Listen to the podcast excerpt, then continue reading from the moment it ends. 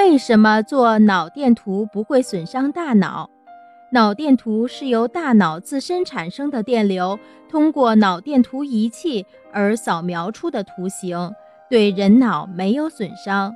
一切活着的细胞都在不停地产生静电，这种电称为生物电。这种电流小的无法用一般方法测知，但将这种生物电流放大千万倍后，便可用图线绘画出来。如果画的是脑的电流图，就称为脑电图。同样的，还有心电图、肌电图、胃电图等。尽管图线是弯弯曲曲的，但都有其规律性和科学性，专业人员能够看懂它的意思。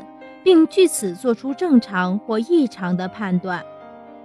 近年来，还有一种脑电地形图，它是脑电图机和特制的电子计算机连接而成的设备，将脑电图机放大出来的脑生物电流用磁盘记录后输入电子计算机，经过处理转化成深浅不同的色调图形，因此不再是看曲线，而是看地形图了。脑电图和脑电地形图反映的是脑组织生物电的情况，与做心电图一样，对人体均不会造成任何损害。通过舌头看疾病，观察舌表面不同部位，也可以作为疾病的辅助诊断。